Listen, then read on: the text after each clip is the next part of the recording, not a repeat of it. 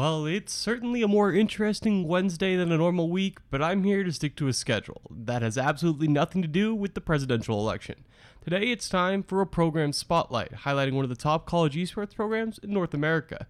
I'm Mitch Reams, and this is the College Esports Quick Take presented by Esports Network. It's time to look at the Mean Green. That's the actual mascot of North Texas University. And while the Mean Green are merely a funny side note in traditional sports, the varsity esports team is genuinely mean out there. According to eFuse's college esports coaches rankings for last week, the North Texas Mean Green are one of the few programs ranked in the top ten for multiple games.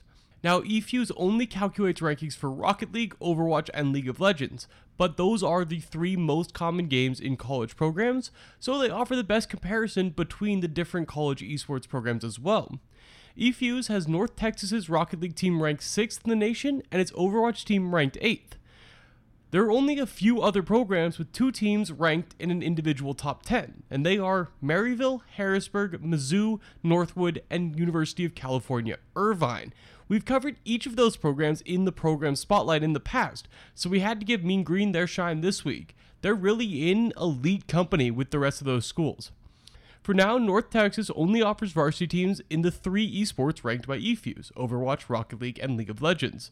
There isn't much more info on their website about the team's facilities, scope of scholarships, or anything else, but they're performing where it matters most. Clearly, they have to be doing some things really well, as they sit in elite company at the top of those lists, voted by the coaches who know this space better than any of us.